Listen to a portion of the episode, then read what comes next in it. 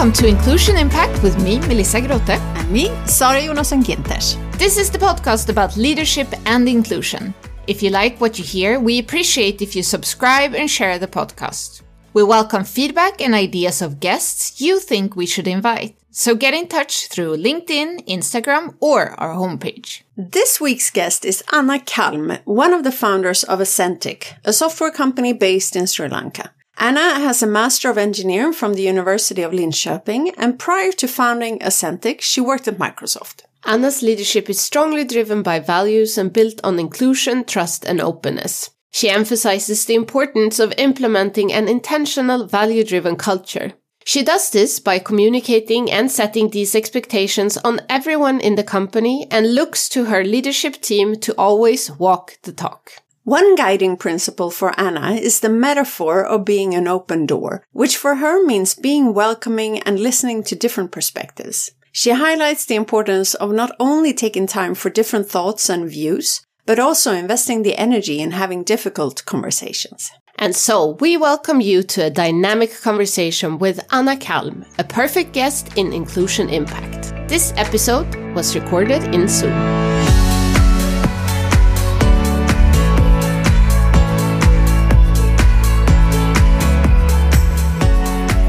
A very warm welcome, Anna, to Inclusion Impact. How do you feel about being here with us today? I'm so excited to be here today. This is one of my favorite topics to talk about. So obviously, I'm happy to be here talking about this today. Wonderful. Super. Could you start off by sharing a little bit more about your background and where you are and what you're doing today? Yeah, sure. So my name is Anna. I'm from Sweden and I'm coming from a technical background. I have my degree in Master of Engineering, focused on design and product development. That led me into the IT sector directly after I finished my studies, because today a lot of the service and product development is happening in the IT sector. So I joined the IT sector directly, and I've got hooked basically directly from there.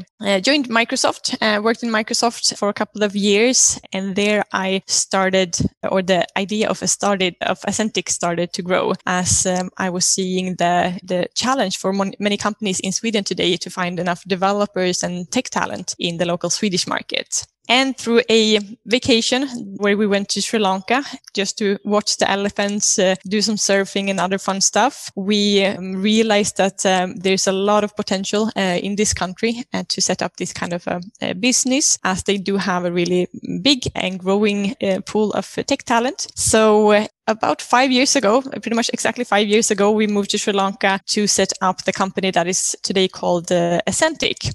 So during the last 5 years, I've been building a tech company in Sri Lanka where we are helping Swedish customers, Swedish companies to find the developers and IT professionals that they need through the Sri Lankan tech market. What was the biggest surprise moving to Sri Lanka that you didn't anticipate moving there?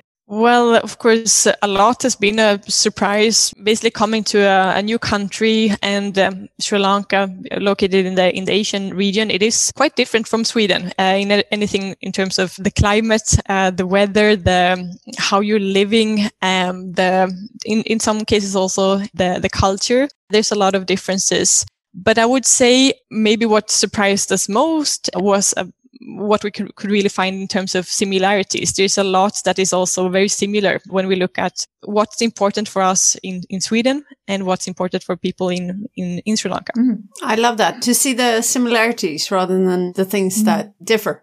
Yeah. And I think that has been because we came to Sri Lanka. We wanted to build a company that built on the values that we think is important to build companies on. And those are, of course, values that we are taking with us from what we have experienced being brought up in Sweden and working in Swedish organizations. And we took those with us. We introduced those into our company in Sri Lanka, of course, with an open mind. How will this turn out? Things like having a very flat hierarchy, not having a lot of middle management, everyone being not only accepted, but actually encouraged and expected to come with their own input, questioning, suggestions to the table, regardless of if you're the most junior or the most senior person in the room. And we just said, okay, let's see how this turns out. And it has been turning out so much better than maybe we were actually expecting. We've seen that those kind of values that we think is important, you know, being able to share your own ideas, your own perspective, that's as important for people here in Sri Lanka as it is for people back home in Sweden. Right.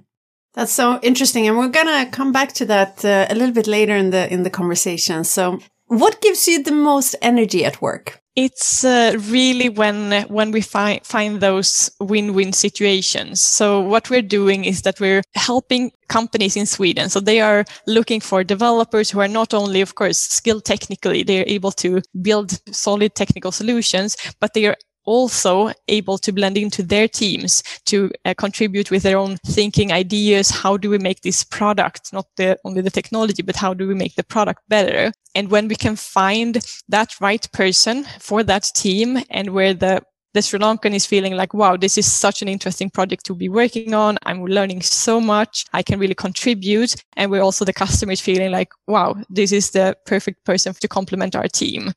What has been this week's highlight for you?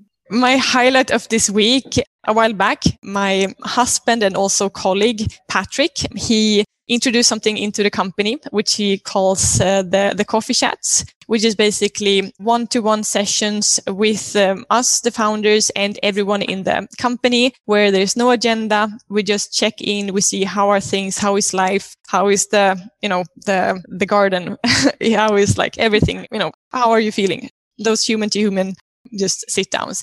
He introduced this during the pandemic because with everyone working more and more remotely, we felt that we have to get new ways to actually connect.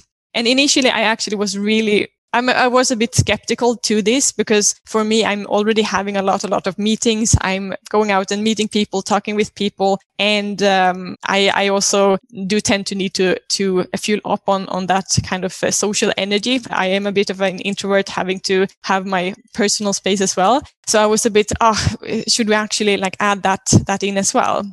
But I did, and he was so spot on. I think these coffee chats has really had such a positive impact, like not only on, I think, the organization and like people feeling that like, oh, it's so nice to just like sit down, have a talk and just, get back to this, like connecting with the people of this organization, but also for me, just sitting down with you know, different people in the organization and checking in and, you know, picking their brains about like what's happening in their lives. It's been really great. And it's been really, as I thought a bit that it would be another thing that would be draining my social energy, it's actually been something that has been giving me some energy. So the highlight from this week was actually a coffee chat that I had earlier this week with one of our really funny team members. We had just a really good talk over coffee. That's great. So how would you describe your leadership style? I would describe it as highly trust-based and inclusive. I believe that as leaders, what we need to do is to help people get the best out of themselves. And the only way that we can really do that is to trust that each person is capable, that they are always doing their best, that they are always coming in with a different kind of perspective and different kind of strength than other people that they have around them. And us as leaders, what we need to do is to make sure that that person gets complemented with the right context, with the right team members, with the right project, the right challenges where they can really thrive and grow from there. So I would describe it as trust-based and focused on getting the right person into the right context and helping that person to thrive from there. That's a beautiful summary of what the sort of core of inclusive leadership is. Because it makes it also quite concrete in the sense that it's, I mean, you showing trust, but then also making sure that the context is one where individuals can grow and develop. Have you experienced any challenges in that space? Because it's one thing, of course, to say that that's what you want to do, but it's not always that easy. Have you had any challenges in being able to create that kind of environment? Of course. And I think that is a natural part also of being a leader, because we won't always be able to find that perfect match where we feel that, yes, this is the right place for this person to thrive. So it's not always easy. And in some cases, it's about, okay, can we do something in terms of complementing the person with another team member? Can we do something to help the person to grow into some skills that the person is not having today? Or is it actually that in this case, we do have to get the person and into a different setting that will actually be better both for that person, but also for the, you know, the customer, the project that the person has been into, because in the long term, not having the right person in the right place will always be a negative thing for the results that we're actually doing. Yeah. And how would you say that you're being on top of this? How are you being proactive, and how do you keep a lookout and have these dialogues and get this input from the team and from the people? So I think that what is really required for this is actually a quantity of qualitative meetings, human to human meetings where when we sit down, we talk, and we actually get down to the bottom of where can I thrive as an individual. And of course, in an organization that is growing, even if I want to, and if I sometimes try to have those one-to-one meetings with everyone on a regular basis, of course, at some point, we do have to scale this as well. So for us, it's been really important to find how can we scale those like human-to-human interactions, and especially between the leaders of the organization and everyone who is working in the organization. How can we scale that so that everyone is having that person to talk to, and those people, those leaders who can really get a sense of, okay, so this person might not be in the right place right now. Here is something that we need to take action on. And I'm also curious because you talked about having a flat organization, not too many sort of middle management, etc. But then what you've now talked about, of course, it takes time to have those one-on-ones and time for meetings and to connect. As you grow, how do you manage that with more employees and maybe, again, not so many middle managers, et cetera? How do you manage that? Because I think that's a challenge for a lot of companies in growth. They want to maintain a flat hierarchy with the culture that comes with that. But how do you do it? Yeah, the $1 million question. How do you actually scale this? Again, I think it's both about the people that you are finding into the company that you want to have setting the culture and impacting how we're thinking, how we are progressing as a company. Basically, the leaders that you want to have in the organization. You have to be very, very particular about making sure that these people are aligned with how we want to grow and what we believe in as a company. And when we find those people, you also do have to communicate with them a lot about these kind of matters. If we're saying that this is really important, you have to inform about if someone is not in the right place, but we're not actually having those conversations, bringing up those questions from the core of the organization. Those conversations will, of course, not be prioritized when there's 1,000 other things that will be relevant to do as well. It really takes that from the core of the organization. You have to keep asking those questions and making sure that it is on the top of different people's, different leaders' agenda across the organization. And looking back, how would you say that your leadership style have developed over time into becoming based on value, based on trust, and what you have been describing for us? How would you say that journey has been for you? Well, so I think that I've really kept to the core of what I believe in terms of leadership. This super critical factor of actively taking in perspectives of the different people that you're having in the organization, both the ones that you're a bit more aligned with, but most importantly, like the people that you're not at all aligned with and who has completely different perspectives in many questions. But what I realized more and more over the years is what actually is required for that to happen and for that to actually be able to work. For me, I really realized that I do have to have that energy to be able to take those conversations, because of course you give a suggestion, this is where I think we should be going, and someone coming and saying like, no, you're thinking completely wrong. We should actually think about this and this and that. That will require energy for you, because you will feel that that's not relevant. I've already thought about this and that, and those things, since I've not been thinking about it, it's probably not going to be relevant. Because you are limited, right? We are all limited in our experiences and in our knowledge. So we won't have thought of everything. So to actually actively take in those other perspectives and grind those through, finding like what are actually the really important and relevant parts of that message that we should include in our decision making. It takes energy, and that is something that we need to create not only for ourselves, but also to make sure that for our leaders in the organization, those need to have that as well, because otherwise they will be just going ahead with their own agenda when there is a lot to do and we have to go towards the goals. And yeah, it basically takes too much energy and time to listen to those other actually really useful perspectives. Mm. I think that's really good, because normally when you talk about taking in perspectives and taking time, but the energy aspect is also so important to be able, as you're saying, to grind and to think through and to open up for seeing it from other perspectives. Yeah. Have there been any defining moments that have had a strong impact on you as a leader? No, I don't think that there has really been any moments as such.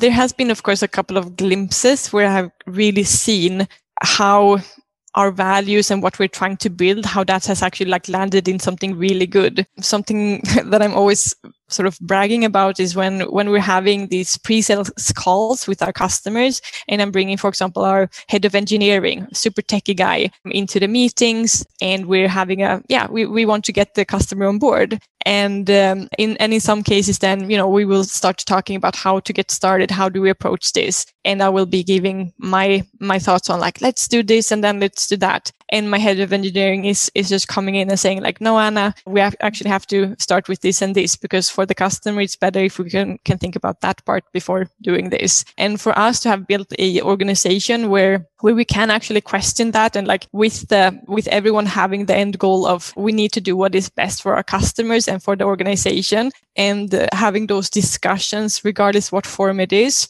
like just making sure that those discussions are happening. I'm just really glad that we have actually been able to build that, so that we don't have any like hurdles in, oh, I probably shouldn't say this now, or probably I should maybe try to, I don't know, send it in an email or something like that. That we can just actually have those conversations then and there when they are needed.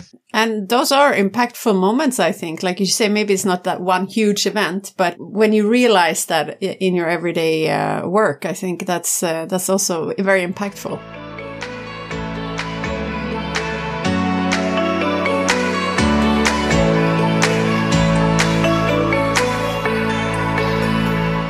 What have been the biggest leadership challenge that you have faced?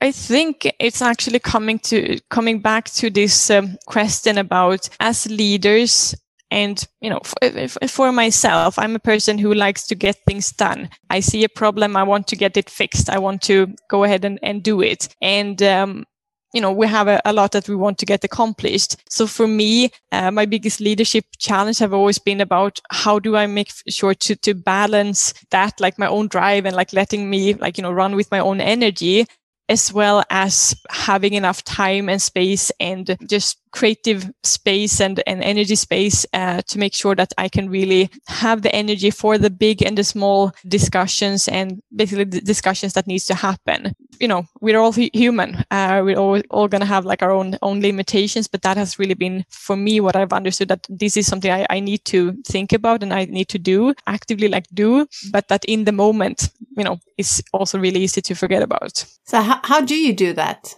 I have this like metaphor that I'm thinking of being a open versus a closed door. I'm always having an open door is something that we tend to say. And I think we've all been in the situation where we felt that we're coming to someone with a suggestion or something like, I've really been thinking about how we can improve this. And the feeling that we're getting is that, bam, closed door. Like, no, we've thought about that, or no, we don't have time for that, or yeah, but this is a bigger problem. Like, smack that closed door in your face. So what I'm trying to think is, I'm not going to be the closed door. And sometimes, you know, after a meeting, you can reflect and feel like, yeah, I was a bit of a closed door in that moment. Like, that was a closed door moment for me. And in those cases, also actually being able to go back and talk with those people and saying like, sorry, I was a bit of a closed door there. Let's have a conversation about that point that you made.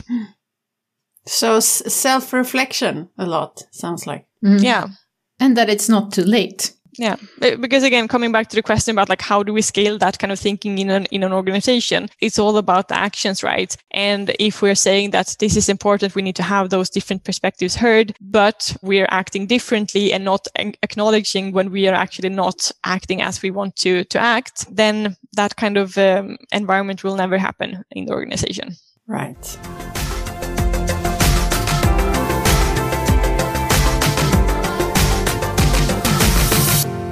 So now we've come to the part in our conversation when we're going to ask you 3 short questions and expect 3 short answers. So first of all, what are you most proud of as a leader? It must be that the most junior person in the organization is feeling completely comfortable saying that, Anna, you're wrong. And what's the most difficult thing about leading others? Coming back to, you have to give yourself enough space to have the energy needed to take different perspectives in. Are there any leaders who inspire you? And if so, why? I tend to get inspired by firm leaders because I am a lot of on this perspective, on the other hand, in the third perspective kind of person, which is not a very firm and clear kind of leadership style. So with that, I do tend to take inspiration from people and leaders who are very firm and clear in their message.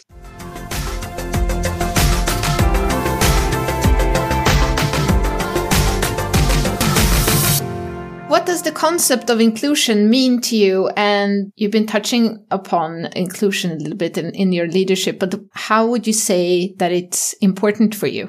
Well, inclusion for me, it's really making use of the differences that we're having in the organization, because we can take in how many different kind of people with different backgrounds, different experiences, different, differences that we want to in the organization. But if everyone is anyways just getting aligned to the same line of thinking and just saying what the others are saying, we won't ever get the value out of having this diverse set of people. So for me, inclusion is all about fostering that space where everyone feels comfortable saying, no, I don't really agree. I think we should consider this as well. And I'm interested because you talked quite a bit about your role as a leader in creating those kinds of environments and given a lot of really good examples of how to do it. Ask for input, be that open door, give feedback, etc. How do you make sure that your employees start to feel that? Because it may not come natural for everyone, or they've had maybe previous experiences in other companies where that wasn't the case, etc. How do you create that sense among employees that they can do that and be themselves with all the differences they bring? I would say the 2 parts that are really needed in that. Both the proactive communication, just saying again and again and again, I do expect you guys to tell me when I'm wrong. I do expect you guys to give your thoughts. I do expect, like, you have to continue to repeat that message. And the other part, how you actually react when you get those differing opinions and thoughts and perspectives up on the table, regardless if it's in a big public meeting or something that you're having, or just in a one-to-one conversation. How you're reacting to a perspective or to an opinion that you don't directly just agree with, that is really gonna be what is setting the culture. If the closed door is coming up, then you will never be able to actually have people in the organization believing that you are encouraging that kind of culture. Yeah. Do you see any differences between leadership and what's expected from leaders if you compare Sweden to Sri Lanka? I mean, do you see a difference there? Is there a certain leadership style that you saw as more common in Sweden and something that's more the norm in Sri Lanka? And if so, where are you on that scale, so to speak? Yeah, no, definitely. There's in Sri Lanka, they do have more of a tradition of having a very conservative leadership style where it's, I think, a lot the British kind of, it's hierarchies, it's authoritarian. We have not leaders, we have managers saying like, you do this, you do that, and you do this in that way very firmly. I would say in software industry, also here in Sri Lanka, that kind of leadership or that kind of management style is efficient, if not even impossible, because with how quickly that industry is changing, it's just impossible to be having a efficient organization with having that kind of a top-down kind of approach to how things are done. Mm. So even though that kind of management or leadership style has been more present here in the Sri Lankan market, in the software industry, we do see more of a similarity to this Swedish flat hierarchy, that kind of a leadership. Right. You talk about this, again, flat hierarchy, but could you also share some of the other things that you do in Ascentic around, for example, parental leave, I think? Because you've introduced things that perhaps are not that common in Sri Lanka. Yeah. No, so from the beginning of the business, we have always had the ambition to build the best workplace in Sri Lanka. It was up in our very first website, and we were just like, yeah, we have nothing right now, but we're going to build the best workplace in Sri Lanka. So what's really been on the top of our minds during these 5 years has been what is important for our crew members, what's important for them in terms of work-life balance, in terms of getting interesting challenges to learn and grow, like in different perspective, what's important for them. And in Sri Lanka, family is super important. They are a lot more family and community oriented than I would say that we are in Sweden. But at the same time, their parental leave policies are really bad. The mother is by law getting about 4 months, but the father is basically they're not by law having a right to basically any days of parental leave. So we basically took the decision to give equal parental leave for mothers and fathers. And it's something that we do, of course, both because we just think it's right. We think both parents should have an equal opportunity to spend that first time with their kids, but also because we see it as a really destructive part of a job market that is already a bit more dominated by male. And that we're having these parental leave policies that are actually feeding into the system of the females dropping out of the industry when they are starting families and so. Mm-hmm. So to hopefully help driving towards the more equal job market as well, having a more equal balance between the genders. That is also one of the reasons why we introduced this. And are you the best workplace in Sri Lanka? We're on the top list. It's funny with the differences as well. When we made last year, we got ranked as 42nd best in Asia. So including, India, Japan, Asia. So we ranked 42nd. And I was like, wow, that's crazy. And my husband, Patrick, he's more going like, how do we get to number one? So again, differences is good to complement each other.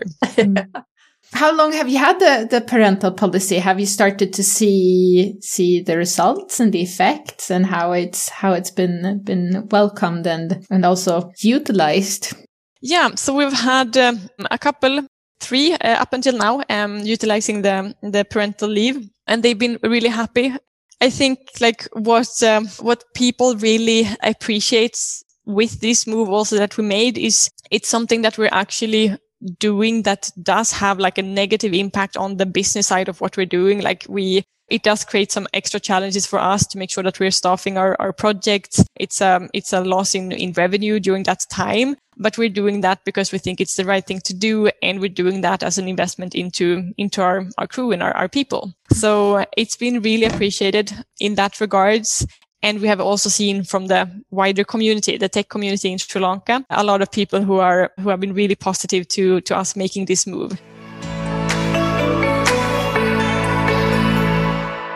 So focusing on building these inclusive environments, both investing in your leaders and in the leadership values and also bigger changes like the parental leave, for example. What effect have you seen? What would you say are the biggest effects on the organization with this focus on inclusion and how you work with it? Well, it's a difficult question to answer to, since we haven't been building an organization where we don't have these values, right? And where we don't have these efforts. When we're looking at different studies and research that is done, there's so much pointing towards that if you are actually building an inclusive environment for the team and where they feel happy and they feel comfortable and they feel that they can really contribute with their own perspectives and ideas, that you get a lot better productivity, motivation, engagement, retention, these kind of things out from it.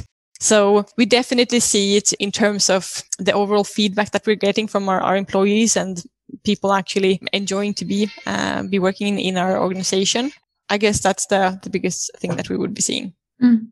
Looking ahead, what observations or trends have you been spotting around leadership and inclusion? So one of the things that I find really interesting and that has become more and more interesting to look at with the pandemic, where we are moving our work more and more online and we are interacting more and more online, is how leadership and how collaboration, like what we need to do when we are moving our work and our collaboration more and more online. It's for us, it's of course been from the start of the business, like we are setting up teams where we're having a couple of team members here in Sri Lanka, a couple of team members in Sweden. So working with leadership across geography and with collaboration when we have distributed teams, it's something that we have been working on like from the beginning. But I think more and more organizations with the pandemic is starting to realize that the leadership styles, what's needed from leaders, do need to change when we are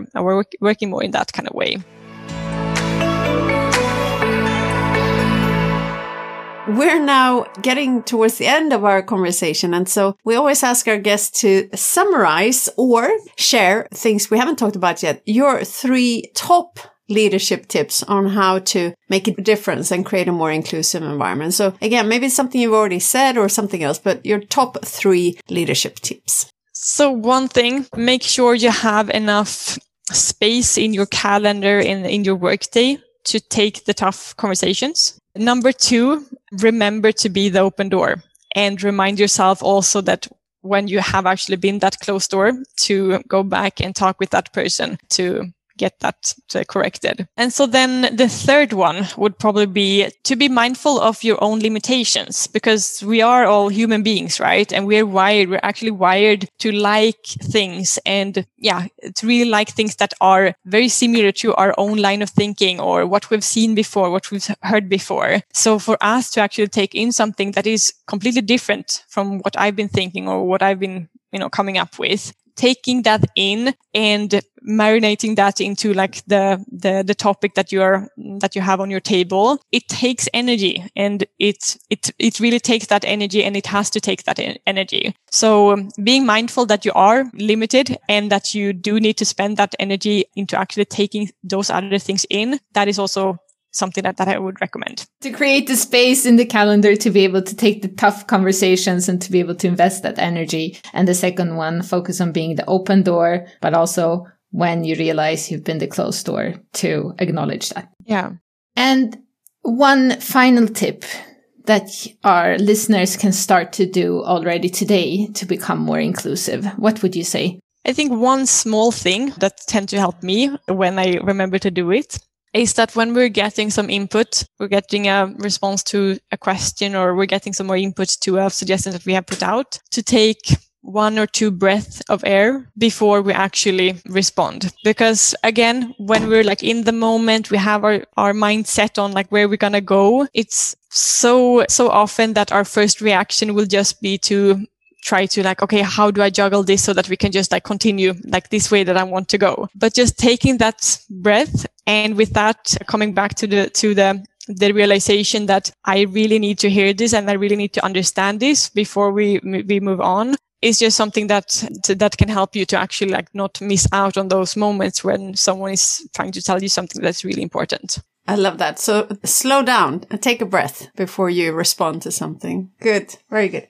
It's a really good tip for myself. Yeah. And for everyone, I'm sure. Thank you so much, Anna, for joining us today and being our guest. Thank you so much. It was really, really fun to talk with you guys. And I really hope that you got something good out of this. Absolutely. We definitely did. Yeah. What a great conversation with Anna, and I especially liked what she talked about in regards to investing not only the time to meet with her employees and have sometimes difficult conversations, but also being aware of what energy level she puts into those conversations, and that metaphor being that open door. Yeah, I totally agree. I mean, normally what we heard from many of our guests is investing the time and a lot of focus on the time. But here she's bringing in the energy perspective, which I think is very on point, because it's not just about investing the time, but being present and having a difficult conversation that takes energy. For sure. A lot of awareness, I think, is required there from leaders. And it could be things like just being aware what's going on in the business or in the day, even if it's been a stressful day or high pressure in some ways. Maybe it's better to, for example, postpone a conversation like that to be able to put in the right energy. Do you have any tips to our listeners? I think you're on track there. But being aware of your energy levels. Are you a morning person, afternoon person? And also looking into your agenda, like where do you see you have more meetings that consumes more energy? So become more aware of where you spend your energy and where it might be more suitable to have more difficult conversations, to be able to invest the energy. Absolutely. Good insights from Anna in today's episode. Yes. Thank you for listening to this week's episode of Inclusion Impact with our guest Anna Kalm and me, Melissa Grote. And me, Sari Unos Ginters.